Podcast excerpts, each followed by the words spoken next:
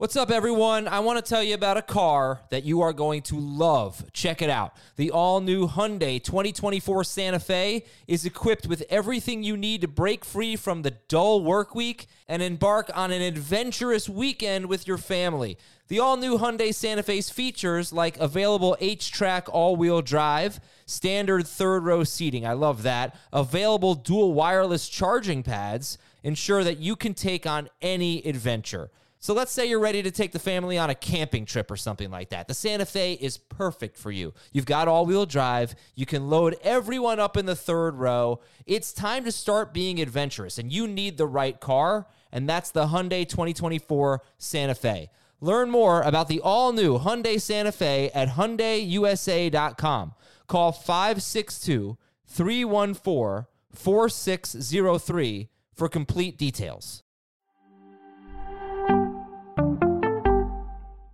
This is Fantasy Football Today from CBS Sports. On his way to the end zone. Tell you what, that was a spectacular play. It's time to dominate your fantasy league. What a play! Off to the races. Touchdown. Oh, he's done it again. Now here's some combination of Adam, Dave, Jamie, Heath, and Ben. Well, what is the deal with these crummy wide receivers? Uh, they're scoring fewer points than Cordarrelle Patterson. DeAndre Hopkins is not even in the top 20. Robert Woods isn't even in the top 40. Calvin Ridley, he's, he's what's going on, Chris? He's like five yards down the field every time. What's going on here? Uh, some of those are concerning for sure. Yeah. Calvin Ridley, that Falcons offense just looks like a mess. You Oh, know, they're throwing terrible. 32% of their targets to their running backs. They are not pushing the ball downfield. And it's a concern that Matt Ryan just might not be good anymore. Uh, I mean, we saw it last not- season in the games that Julio Jones didn't play. He hasn't really been, I mean, he's been below 5% touchdown rate each of the last three seasons now. Um, I don't know, man. It's really concerning because Calvin Ridley led the NFL in air yards last season Yeah, by a know. I- significant margin. I don't think it's a Matt Ryan problem. I, I think it's no Dirk Koetter and just it a might be different a, it might right be an now. Arthur Smith problem. It might be, but you know, look, uh, they got time to turn around, obviously. But yeah, we'll get into him. We'll get into Tyreek Hill, Stefon Diggs. A little disappointing so far. First, we're going to talk about this Packers 49ers game. Welcome, everybody. Hope you had a great Sunday. Hope you're ready for Monday Night Football. Should be a Hey, fun Adam, one. before we move on, Yeah. can you send me the notes? Yes, I can. Thank you. But I think you pretty much know what, what we've got. Our five I big don't. topics. I sent you the topics. Our five big Yeah. topics today are struggling wide receivers, Myles Gaskin, Kenny Golladay, Tyreek Hill, and major takes going into week one that have changed and which ones we should remain patient on. We will have Jacob Gibbs join us in a little bit. I want to read you two quotes from Aaron Rodgers. All right. Hold on. Now I'm going to send you the notes. Control V. All right, two Towers and Gibbs. Everybody's got their notes. Um, okay, the quote number one. My first thoughts in devising how I wanted to get us into field goal range was how could I get 17 the ball? 17 being Davante Adams. Yeah, I I- I feel like the Niners should have anticipated that.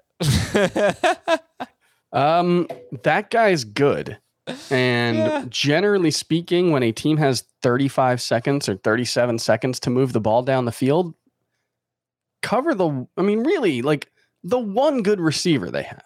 Yeah, Like Marquez Valdez Scantling, Allen Lazard, they made plays yesterday. Robert Tonyan's fine, but like Davante Adams is the only guy who moves the ball down the field for that team, really. Like, at least not in big play mode. And so, yeah, I don't, he's really good. Yeah, he had 18 targets in the game. The rest of the Packers receiving group, including the running backs, tight ends, they had 12. And That sounds about right. there were three throwaways. but yeah, you should have covered Davante Adams. The second one was even more interesting. Rodgers said, quote, How can you not be romantic about football? I guess that I was a pretty romantic game. I, if you're a I don't, Packers I don't, fan. okay. Sure. I don't, I don't understand. It was a great game. I mean, it was it was It was a great game, yeah, Sunday. it it was, was a great Sunday. Really good I Sunday. I don't know about it. romantic. Yeah. you oh, know. Oh, oh, yeah. It was fine. It was Well, a fun anyway. game. Yeah. It was a really fun game. Let's do our takeaways from Green Bay 30 and San Francisco 28.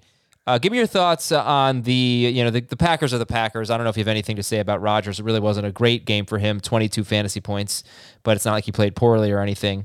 Um, but the 49ers are much more interesting, and the run game. I mean, the, the run game. It's obviously directly related to the passing game because he had 40 pass attempts for Garoppolo, fourth most in his career. And Trey Sermon, of course, he scored. They always score a rushing touchdown.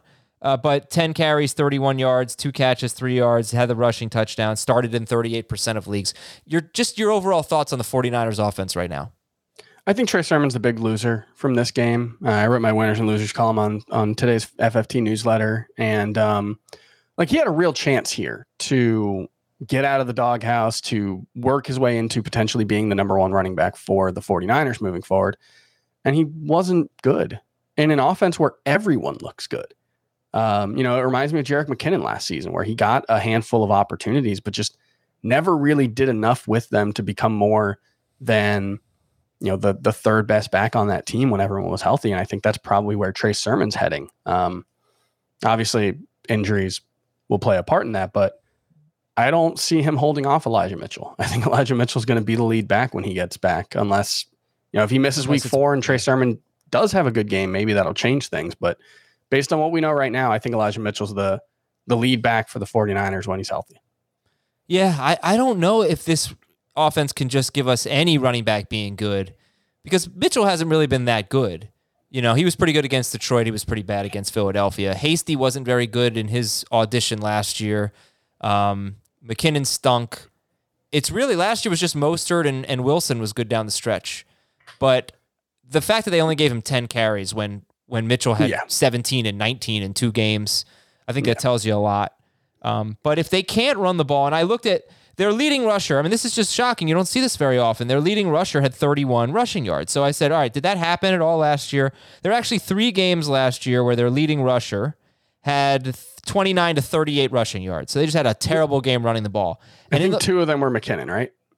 I'm pretty sure, yeah. Yeah. It was never Mostert. Uh, yeah. In those three games, they threw 41, 39, and 36 times. That's a lot for them. Two of those yeah. games they lost. They gave up 37 and 27 points. One of them was a blowout win. But the point I'm making here is I didn't really think this off. One of the reasons I didn't draft George Kittle is I did not think that this offense could sustain three pass catchers. They don't throw enough touchdowns. They don't throw enough in general. Now their running game has gone to hell, so that could change. But um, and then I also thought Trey Lance wouldn't really be a great passer or whatever. But I don't know when he's going to start. Um, if they're throwing the ball 36 to 40 times, that changes things a little bit. And you had a very good game from Kittle. Of course, he didn't score, and a, and a touchdown from Aiyuk, and you know a solid roll for Deebo. He only had five for 52, but he had Deebo 10 dropped targets. a touchdown. Yeah, and and Aiyuk, uh, I think on the same drive had was close to a touchdown. Yeah, that was, um, I, I think the Aiyuk one. I couldn't tell if that was a Jimmy Garoppolo issue or a Brandon Aiyuk one because it was a slant into the into the end zone and right. Aiyuk just didn't have his head turned around when Garoppolo. Oh, yeah, no, it. that was such a drop. Oh, I think he should have. Well, yeah, but either yeah. way, um, no, I just don't know if that was Garoppolo making the wrong read or Aiyuk not being ready for it. But yeah, yeah, I just I don't know what to make of these three. Well, I mean, I have an opinion, but you give your opinion on on the passing game here. Kittle, Samuel, Aiyuk. Um, I think Kittle is still the lead target in this offense, despite not being that in the first two games. And actually, Deebo Samuel did have more targets than him yesterday. But uh, you know, part of that is just the the role as the extension of the running game that Deebo has. I still think Kittle's an elite tight end. I still think he's certainly ahead of TJ Hockenson. Um, you know, I think you know Hockenson was coming for that spot, but week three probably changed that a little bit. And um, I think like I don't think Brandon Aiyuk and Deebo Samuel can be elite fantasy wide receivers in this offense, especially with George Kittle. But the bar for George Kittle being an elite tight end is very low, and I think he'll clear it pretty easily. As far as Samuel and Aiyuk, I mean, it's a good sign for Aiyuk that he was finally involved heavily, and that's a good sign moving forward. But you know, the the idea that some had before the season that both could be top 24 wide receivers, I think that's unlikely. Um, you know, maybe Samuel could be a top 25 to top 30 guy, and Aiyuk, you know, more of a wide receiver three slash wide receiver four in the rankings. Um, but yeah, I don't think they're going to throw the ball 40 times every week for sure. Yeah, and if they have no running game, then they might have to.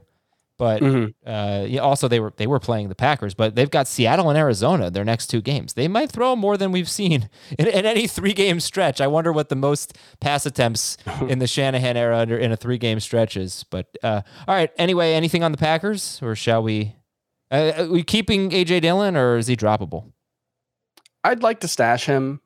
I mean, you saw with Alexander Mattison this week the the value in stashing those guys if you don't need to drop them. Mhm. Um, so it depends on who you're trying to add. If you're if you're desperate for, um, you know, Chuba Chuba Hubbard, Chuba Hubbard, Chuba. Chuba Hubbard.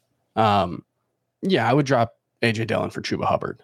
Um, if it's like Emmanuel Sanders, who I really really like, you know, I think I'd be iffy on that one. Okay. Chuba Hubbard, by the way, you may only get one game out of Chuba Hubbard. Yeah. We will get to the news and notes in a second. Let's talk about that newsletter. All right. How do we subscribe and what do we get? cbssports.com slash newsletters. You'll get eight editions of the fantasy football today newsletter in your mailbox every single day of the week except for saturday. Twice a day on sunday and wednesday. You'll get my reactions to all the games on monday morning. You'll get jamie's waiver wires. You'll get all of heath's columns dave's position or weekly previews. You get all this stuff sent right to you along with unique analysis that you won't find anywhere else. Um, and it's the only place to find my rankings so it's uh Fantasy Football Today newsletter. Subscribe. What about my movie, what about my movie takes? Can we have like my movie takes or maybe a If you want to send me a that top three a week, I can I can drop that in the bottom. Yeah. All right, cool. Yeah.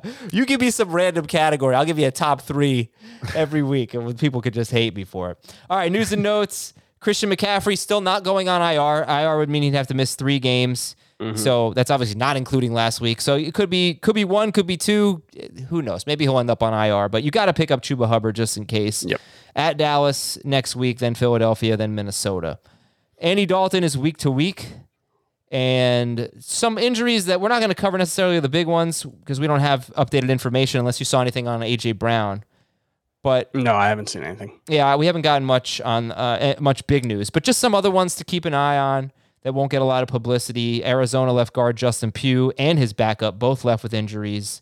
Baltimore safety DeShon Elliott left with an injury. They're at Denver next week. Uh, the Steelers did not record a sack for the first time in 76 games. They had the longest streak in football, 75 straight games. That uh, went out the window in that I loss. they the were Bengals. missing TJ Watt. they were missing TJ Watt, and not a ton of dropbacks for Dalton, but still no, No. sacks. Uh, Burrow. Uh, yeah, sorry, bro. Uh, two Pittsburgh offensive linemen actually left with injuries in the second half. Bad to worse. That offense looks completely broken. Mm-hmm.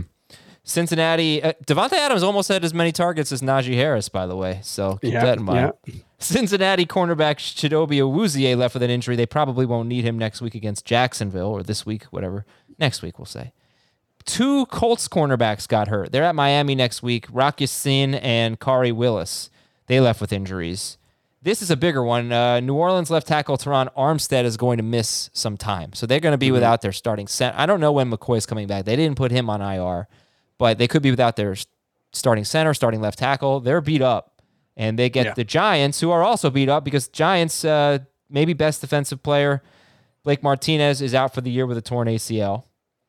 KJ Hamler tore his ACL. Sterling Shepard likely likely to miss some time, according to ESPN, with a hamstring injury. By the way, for IDP leagues, keep an eye on Tae Crowder. He got more playing time, um, or at least more tackles, with uh, Blake Martinez leaving the game, and he had 11 total tackles. Seven of them were assisted. I thought he was with the Jazz.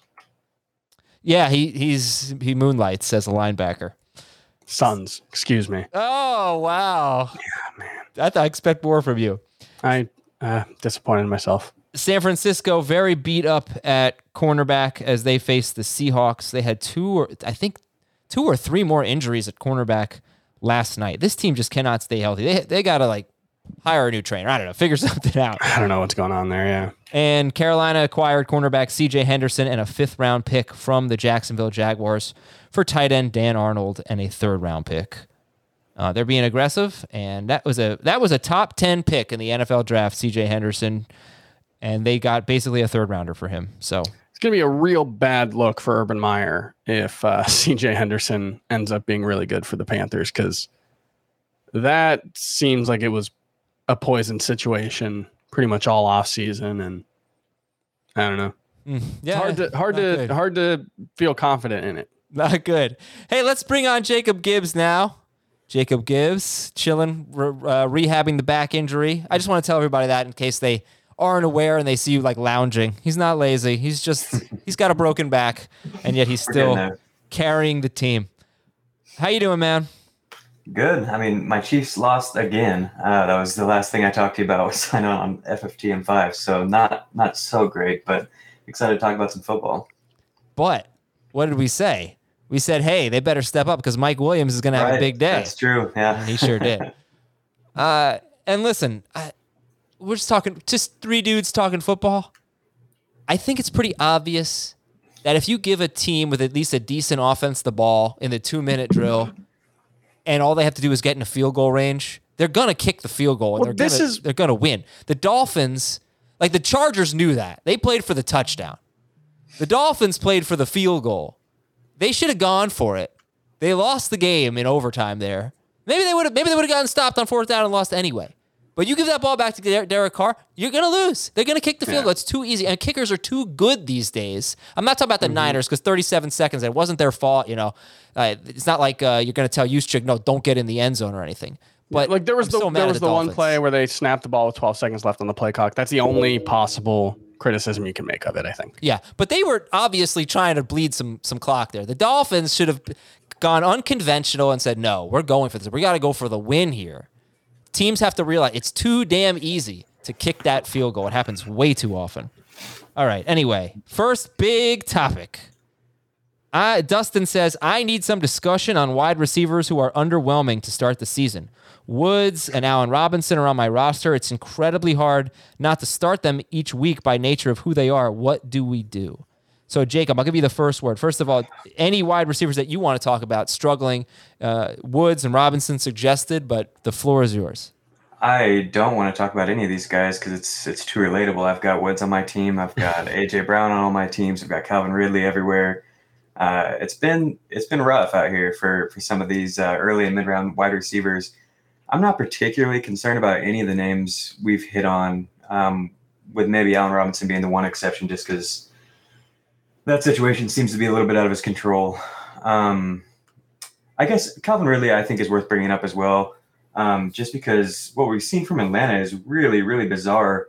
Um, I don't know if you guys have talked about this much at all, but like, we talked about it at the very beginning of the show. oh, really? but only Okay, well briefly. then- oh, it, it's and we talked about it yesterday on the recap too. And I watched the whole game. I mean, it's just they're still one of I don't know. Maybe the Dolphins had one going into the game. They were one of four teams that didn't have a forty-yard pass play, and they still have not had one. And that is just shocking to see from from the Falcons. Yeah, Matt Ryan, 1.7% of his attempts have gone 20 or more yards, which he's the like other than Andy Dalton, he's like by far the lowest in the league in terms of all sorts of aggressiveness um, metrics. It's it's really insane. I mean, his average depth of target is 4.2 yards. I and so it's just like killing all of the downfield weapons there. He's just throwing it to the running backs over and over. Um, so if that if that doesn't change, that's definitely not good news for for Ridley. Um, And Ridley, to be clear, this wasn't like an ongoing issue. Last season, Ridley played 15 games and led the NFL in air yards, and it wasn't close. yeah. He had 2,052 air yards.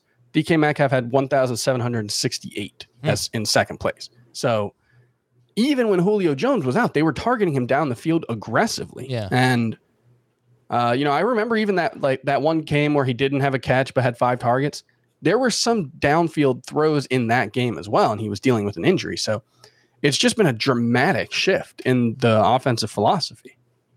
Oh yeah, that the good thing for him, for Ridley, is that he's gonna lead the team in targets. It's not like he's been completely horrible. He's not. You don't sit Calvin Ridley. I mean, maybe you just don't treat him as a number one, but he's still gonna start. He has, I guess, kind of a high floor. Um, but that ceiling of being potentially, you know, the top wide receiver, it just doesn't even look possible unless they change things around. Uh, Robinson, on the other hand, I mean, how could you not be worried about Allen Robinson? He's I don't know. My issue with him is he's just so reliant on getting heavily targeted. He doesn't make a lot of big plays. He hasn't been a big yards per target guy, and people just assume Justin Fields is going to be a huge upgrade. When that might happen, but it's not going to happen for a little while. I don't think if it does happen at all. I, I do think that you have to wonder if you're starting or sitting him. I get they have Detroit this week, so people are probably going to go back to him. But um, you know, it's been very troubling. Chris, is he a, is he still a must start, or is he someone that you could look for other options with Allen Robinson? No, I, I don't think he's a must start. That's not to say that I think you should definitely sit him, but you know, I, I've got some leagues where I probably will be sitting him this week, and I probably should have sat him uh, in week three. You know, I, I've got him in one league where I had uh, James Robinson, Emmanuel Sanders, and Myles Gaskin on the bench. I don't know if I'm going to start Emmanuel Sanders over him next week. I might.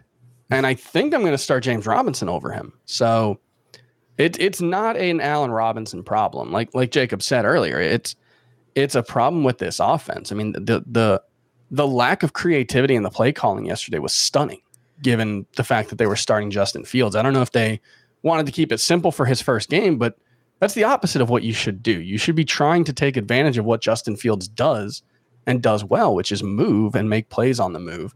There were very few uh, RPOs in this game. There were very few uh, option runs in this game. And if you're not using Justin Fields that way, and this is kind of a an ongoing issue with Matt Nagy because the best period of Mitchell Trubisky's career was that period in God, are we going back to 2019, 2018 at this point with that? Yeah. Uh, when he was rushing a lot in the t- kind of middle part of the 2018 season, and he was really making a lot of plays with his legs, and they just never went back to it. And I always assumed maybe it was just because Trubisky's run kind of ended with that shoulder injury that season, but this was a troubling, troubling game for my David Montgomery and Al- Allen Robinson shares moving forward. Do we all think Woods is going to be fine? I, I mean, Woods.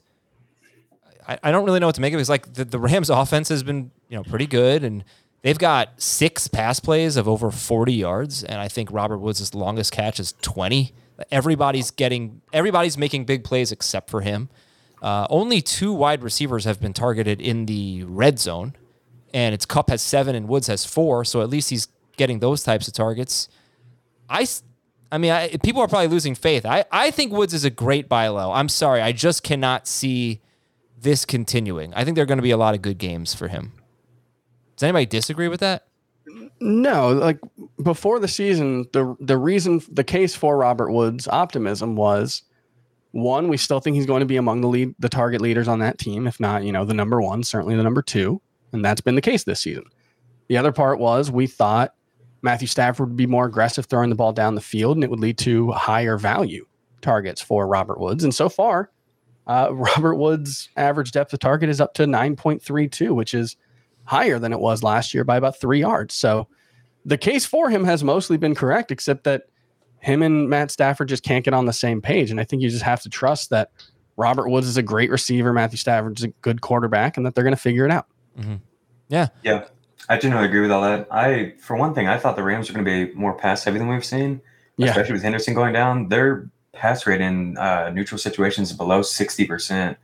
Um, and how many times did they give Michel the ball yesterday against Tampa Bay? Like that, I, I don't know. That surprised me a little bit, um, and Yeah. it definitely isn't helping Woods. But his rate stats are really not that bad, um, and I'm glad his dot's up.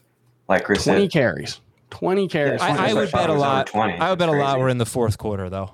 Oh, sure. Yeah. Yeah, and and that's the thing with their they keep. I mean, fir- I know week one, week two was a close game, uh, but week one they had not. Darrell Henderson, I think, had nine carries in the fourth quarter, and they ran they ran 110 plays in their first two games. This time, finally, you had Stafford throw 38 times, and they probably ran a lot of plays in this game. 34-24 win over the Bucs. Um, all right, what anyone else, uh, Jacob? Anyone bothering? Like Stefon Diggs is off to a slow start. I know we're, we all seem to be a little concerned about the targets for DeAndre Hopkins. It's just way too evenly divided between everyone. Uh, anyone jump out at you, Jacob? Anyone that you're concerned about? We mentioned Ridley, but anyone else? No, no one else. The, the only thing I would, I just wanted to add to Ridley real quick was he is still seeing a just massive uh, percentage of the air yards. He's at 49%, which is the third highest in the NFL right now. Devonta Smith is ahead of him currently and will probably drop after tonight's game. So probably the second highest. Um, so like if, they just revert back to what we've seen from them in the past, where they're throwing downfield more often. Then with that rate stat, like we could see the air yards we had seen in the past. That's the only real sign for optimism for him. Is it's not. It's kind of like Robinson. It's not his. It's nothing about Calvin Ridley or what he's doing. It's just all Right. about the team. Uh, I want to mention with Diggs, if you're all- all concerned, he his target share is down a little bit, but it's still 24.2%. His yards per target is a career low. His catch rate is a career low. That's not going to continue. And he's getting No, I- 10 targets per game. I mean, he's, Yeah, he's got not a worried big about Diggs at production ahead. Josh Allen just didn't play well the first two games, and then Diggs wasn't the guy who had a big game during Josh Allen's big game, which Right. I don't think that's a reason to be concerned moving forward. No, targets are there. Production will come. All right. Uh, we're going to take a quick break. When we come back, we're, we've got a Myles Gaskin question, a Kenny Golladay question, two of the best teams in the NFL. Um, that's coming up next. Uh, You know, Dolphins aren't bad. I shouldn't have. I shouldn't include them. Well, that's coming up next on Fantasy Football today. This episode is brought to you by Progressive Insurance. Whether you love true crime or comedy, celebrity interviews or news, you call the shots on what's in your podcast queue. And guess what? Now you can call them on your auto insurance too with the Name Your Price tool from Progressive. It works just the way it sounds. You tell Progressive how much you want to pay for car insurance, and they'll show you coverage options that fit your budget. Get your quote today at progressive.com to join the over 28 million drivers who trust Progressive. Progressive Casualty Insurance Company and Affiliates. Price and coverage match limited by state law. Robert Half research indicates 9 out of 10 hiring managers are having difficulty hiring. If you have open roles, chances are you're feeling this too. That's why you need Robert Half. Our specialized recruiting professionals engage with our proprietary AI to connect businesses of all sizes with highly skilled talent in finance and accounting, technology, marketing and creative, legal, and administrative and customer support. At Robert Half, we know talent. Visit roberthalf.com today. Welcome back, everybody. The Dolphins are pretty bad. Ah, with Brissett, but they had look. It's a good, it's not a bad like they got. They're not the Bills, right? We know that, but they beat the Patriots on the road. They almost beat the Raiders on the road with their backup quarterback. Yeah, they're they're pretty bad. I feel confident in saying that.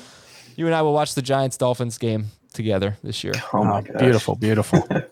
Chiefs, by the way, one game better than the Giants. How about that? Carl Clockers says Myles Gaskin, what to do? Chris, Myles Gaskin, what to do?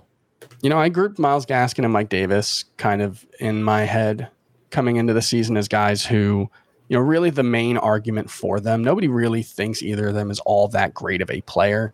So the main argument for them was that they were going to dominate touches in their respective backfields and be fantasy relevant due to volume mostly. And that hasn't been the case for either of them. And I think they're kind of in similar situations. Gaskin last season had at least 65% of the snaps in all 10 games he played. This season, he hasn't gotten above 61%. Uh, he's still the leading back, but it's more like he's getting 60% of the carries. And, you know, I think it's like 70% of the targets. So that's still pretty good. But I don't have a lot of confidence in him being much more than, you know, the 15th to 20th ranked running back most weeks. Gibbsy? I'm super bummed about what we've seen from Gaskin, particularly this week. Um, they gave all the two minute work to Malcolm Brown this week, uh, 15 of 22, which is a really massive sample size. No Yeah. other team had more two minute offensive snaps than the Dolphins this week. And uh, 15 of 22 of those snaps went to Brown, only four went to Gaskin. Uh, also, Brown got all of the work in the red zone. And on the year now, uh, he's played 86% of the snaps inside of the 10 yard line. Malcolm Brown. Uh, Myles Gaskin has zero. Um, he's Gaskin's only played 33% of the red zone snaps um, through three games. So, it if he's losing receiving work and red zone work, then he's left as what like an early down back with league average efficiency on a below average offense. That's not really even someone you want in fantasy. Um, Yeah. Again, I'm really bummed. I, I was a big Gaskin fan. I thought the usage was going to be there, but like, I don't, I don't know. I don't know if I trust these this week's numbers though either. Really, like, I don't know if that's going to continue. Yeah. Before that, it hadn't been that bad. Gaskin had been playing more on the two minute drill and stuff, but Well, I want to I want to comment have- on that actually because I think I may have heard a little bit of insight on that uh, Okay. from the broadcast. So Malcolm Brown actually started this game. And Charles Davis, who was calling the game for CBS, suggested it may have something something to do with pass protection. It was just a guess on his part, but you know that they're in the meetings and whatnot. But Yeah. um, then I didn't real I didn't know the two minute drill stats. When you combine that conjecture with the two minute drill, maybe you've got something there. Before the season Yeah. started, Brian Flores said Gaskin had gotten a lot better in pass protection. But if Malcolm Brown is really um, a big upgrade there, then that that could be uh, something that sticks. Yeah, so Malcolm Brown was out there on 22 pass plays. He ran 11 routes. So half the time that he was in on pass plays, uh, he was blocking. Whereas Gaskin was out there on 24, 29 pass plays and ran a route on 24 of them. So I think he's that still being targeted at a really high rate. Yeah. When He's- he's, yeah, there. he's got four catches a game. You know, he's averaging more yards per carry than per catch. 5.1 yards per carry, 4.8 yards per catch. But now I, I talk a lot about big plays, explosive plays, and I think I care about it more than almost anyone. But Myles Gaskin is the reason why. Because if you're just if you're not getting that many carries, you got to at least have the ability to break one, and he is rarely going to do that, and that's what kind of bums It's- me out. It, it's it's like the the idea of the high value touches that Ben Gretch talked a lot about, where you know you want targets, you want carries inside of the ten, because if you don't, then you have you are very reliant on big plays, and some guys can do that. Saquon Barkley historically, Derrick Henry gets a ton of big plays, relatively speaking. Um, it's just, I think Myles Gaskin's just a guy. Jacob, do you have a And so house you- phone? That, That's that what I is mean. the the someone needs to get someone's trying to get into the building in my apartment. I'm sorry. Oh, okay, all right. Bad timing. Crazy. The house phone is your first guess. What year is it? That's why I was so surprised. Uh, so yeah, like that's that's the thing is like with Myles Gaskin and Mike Davis, like I said earlier, like I, I think they're pretty middling talents. I think they're kind of just guys. Uh, they do some things well, but I, I don't think either of them's necessarily a special player. And so if they're not dominating touches and especially those high value touches, and neither one of them is, then you're looking at a pretty replaceable fantasy option. hmm Dolphins also have the fourth lowest scoring offense in the NFL. Hopefully that changes as they get Certainly healthier. doesn't help. Uh, all right, so we'll finish it off. Myles Gaskin or Chase Edmonds? Who would you rather have? I'd rather have Edmonds. Yeah. I think there might be more upside with Gaskin if he gets the role we saw last year, but I definitely would rather Yeah. have Edmonds. Uh, Myles Gaskin or Shh, Damien Harris? PPR. Mm. Damien Harris got benched for Brandon Bolden this week. Have you seen the snaps and everything there? Brandon Bolden led the team in snaps. Yep. Yep. Well, they were crazy. trailing the whole game basically. Yeah. Yeah. Yeah, I mean that's the problem with Damien Harris is he's game script dependent. If Right. they're going to throw 51 times, he's going to have a bad fantasy game. How do you think they're Um, going to do against the Bucs? uh, yeah, they, they really they're one and two. They might not be good this year. Um, Yeah, so that could hurt. that shouldn't Damian be that surprising. They weren't that good last year. Yeah, but they weren't bad. I Um, mean, they were around 500. They weren't bad. I don't remember what their record was. But yeah, I I think I would probably go with Gaskin. I'm sure I'll have him ranked higher most weeks. Okay. Uh, next question is from Christian. Is Kenny Golladay outside of flex range since the Giants hate scoring touchdowns? I mean, I don't think it's a. I don't think they they hate scoring touchdowns. Oh, they I hate think it. it's just um, you know, it- it's like I don't hate losing weight. I just don't do it. Yeah, that's true. That's true. but if you don't, if Um, I'm you've never not, scored a touchdown, I'm just not good at the things know. that go. I'm just not good at the things that go into losing weight. I think is the the analogy to continue it. Um, Yeah, you suck in the red zone when it comes to losing weight. yeah, I- I mean, he's always been a guy who needs to rely on you know really really good efficiency, and that hasn't been there for him so far. But how much of that is just that he hasn't been 100% healthy? You know, he was limited in his snaps yesterday because of the hip. They were pulling him in and out of the lineup. You know, maybe he just needs some time to get right, but you can't feel confident starting him right now. But I do think touchdowns will come. I feel confident in Golladay as a flex with Sterling Shepard out, and especially if Darius, Darius Slayton is out as well. Uh, you, you know, he drew a pass interference in the end zone, so that was an end zone target that he got, not officially a target. And yeah, that's he was played 69% of the snaps. So if he continues to get healthier, I think that's going to be much better. He'll lead the team in targets, I would assume, most weeks as long as Shepard is out. Um, Daniel Jones is actually, I mean, all of the numbers so far, and it's not not adjusted for opponents or whatever. but he's been basically league average. He's been a lot better than he ever Yeah. has. So um, that's encouraging. I I think he's. I think he's exactly that. I think he's a flex. I'm not willing to. I I was excited about him boomer at bust. one point and not anymore. Yeah, boomer bust flex. You know, like like Brandin Cooks has been for a lot of his career. That that kind of guy. You're hoping for a big play. Yeah. Okay. Uh, and anything to add, Jacob, or shall we move on? One thing I would add is he has like one of the deepest route depths. The average route depth of like any player in the NFL, it's 12 yards last week, and that's been where it's been every single week. And Daniel Jones just typically doesn't like targeting guys like that. Um, definitely not at a high rate. And we saw like last week, as soon as Shepard went down, Collin Johnson came in, Evan Engram, those guys were the ones he was targeting over and over and over as those short yardage guys. And it was something I was I, it's I was really really down on Golladay coming into the year for this was one of the reasons is like Jones has just never shown a tendency to, to target those guys down the field other than Slade every once in a while. Um, he is throwing downfield a little bit more this year, but ultimately his uh, his the amount of attempts that have gone 20 plus yards is still not high. It's actually the lowest it's been in any of his three years. Um, so I don't know. I, I think he'll have flex value, but I think his targets are just going to be capped by the way they're using him. He's it, it truly is like higher than any receiver in the NFL in terms of uh, how far that- deep down the field his routes are developing. That's pretty typical. You know, Yeah.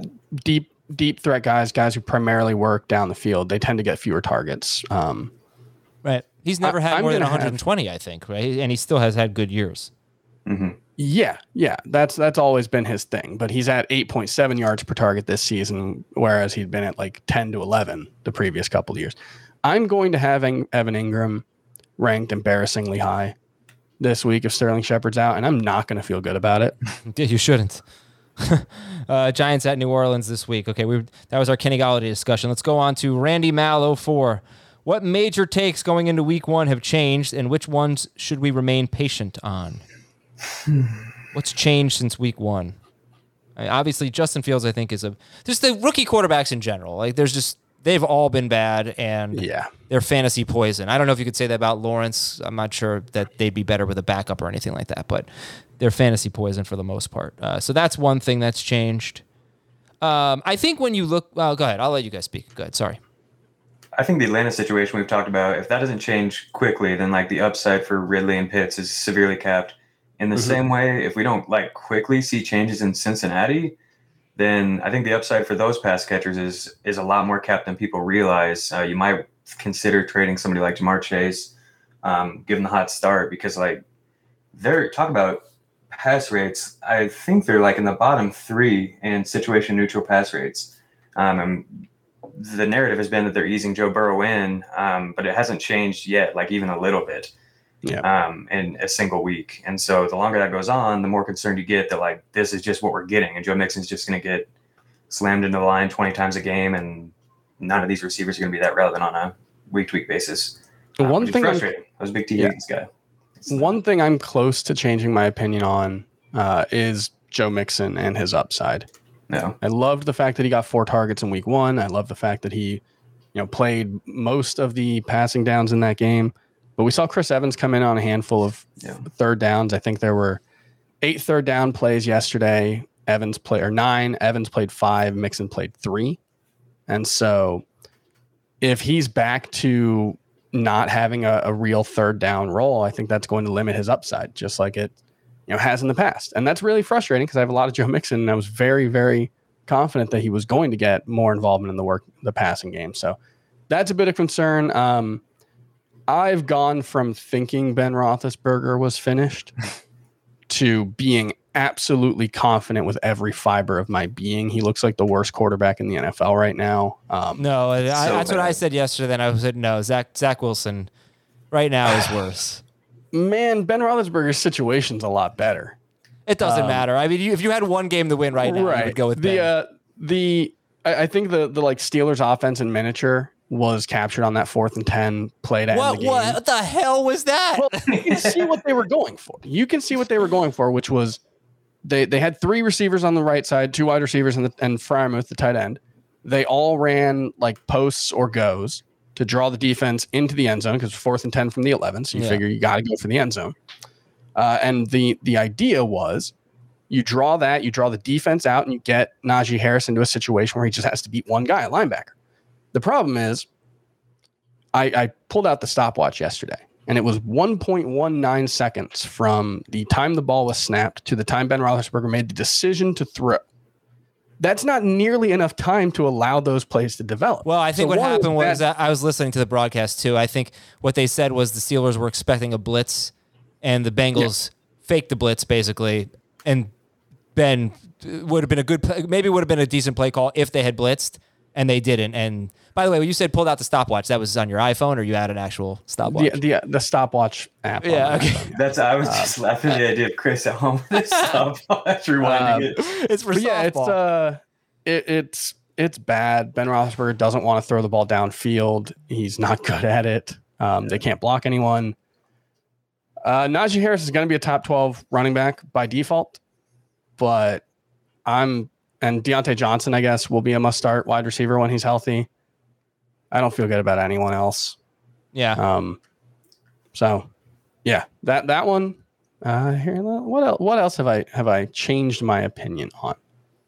Sam Darnold. He's pretty good. or at the very least, the situation is good enough for him to for him to to be fine. I don't think he's going to be a fantasy starter uh, consistently, but I feel pretty good about that offense. It's not going to be the disaster we might have thought it we thought it might be if Darnold didn't you know take a step forward. All right, last one from Rocky Corey. Tyreek Hill, how close is the panic button on Tyreek Hill? A thousand miles away. Guys, we didn't get the second part of that guy's question. I was like excited to actually be positive about someone instead. I feel like all day we've been talking about negative stuff. Myles Gaskin, these receivers. All right, fine. Go hey, ahead. I was positive about Sam Darnold. Who are you positive That's about? true. Uh, I think Odell Beckham. I thought what we saw last week was Yeah. really, really exciting, and it- he didn't have a huge fantasy day. Um, so like maybe you're just a little bit wary as his owner. You know, you haven't got much yet through three weeks in terms of production, but he had a 31% target share and a 49% air yard share. Like that's great. If he can get that on a weekly basis, like he's you're going to be good to go. That's a top 25 receiver for sure. Yeah, played Um, 47 of 57 snaps before the fourth quarter. Led the team with 34 routes run on 40 pass plays. Um, I he had a much bigger role than I thought he would. Yeah, I think stay patient with him, and then the other guy is stay patient with Mark Andrews. I think uh, we've talked about this, but like, Yeah. his route involvement is better than any tight end in terms of the amount of uh, routes he's running, in ter- like compared to dropbacks. And we finally saw him be targeted last week, similar to what we've seen in the past. Um, and it still hasn't, you know, didn't find the end zone.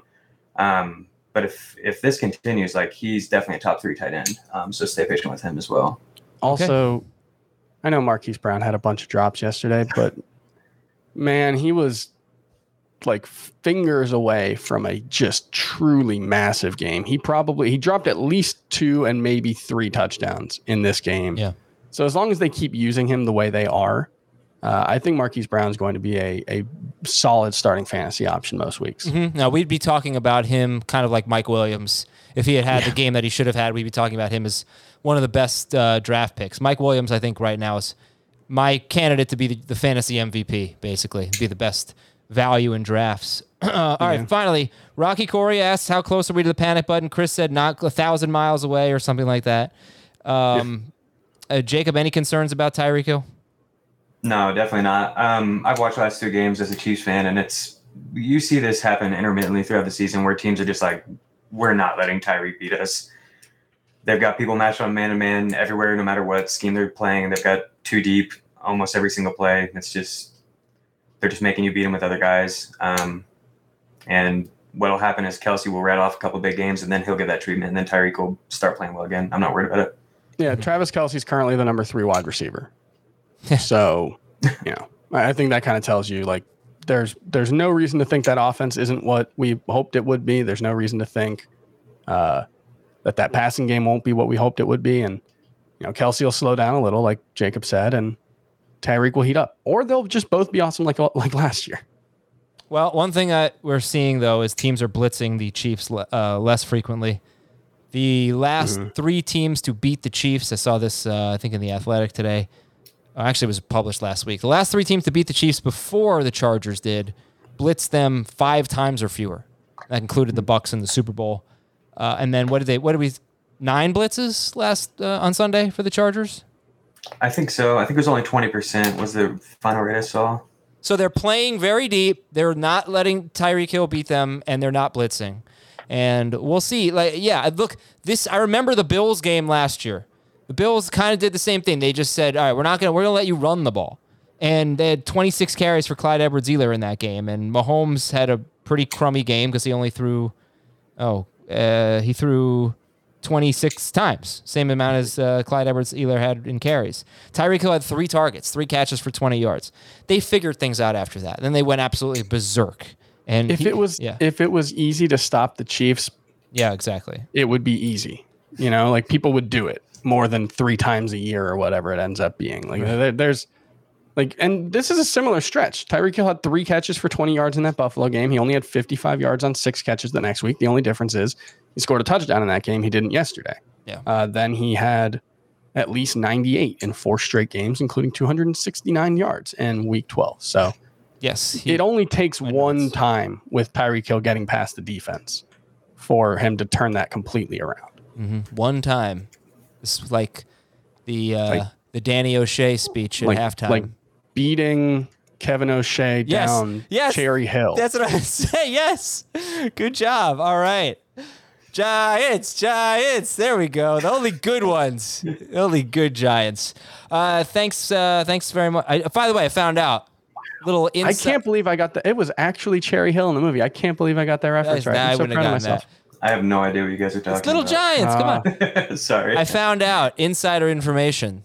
Scott Hanson of NFL Red Zone has never seen Little Giants. wow. Wow. Yeah, I know. Because I, I know this because Adam Rank of NFL Network has never seen Little Giants, and I uh, we got into this whole Twitter thing about it. And I said, make sure Adam Rank watch, watches Little Giants, and he said, I've never seen it. So Scott Hanson said, confess that to me. And I was going to go to the papers about this, but I said no. Like this is his. Well, now, now life. you reported it on one of the most widely listened to I fantasy know. football podcasts in the world. It's on YouTube now. It's uh, Way to keep the secret. yeah, it's out there. All right, everybody. Thanks so much for uh, for watching and listening. We'll talk to you tomorrow with the waiver wire on fantasy football today.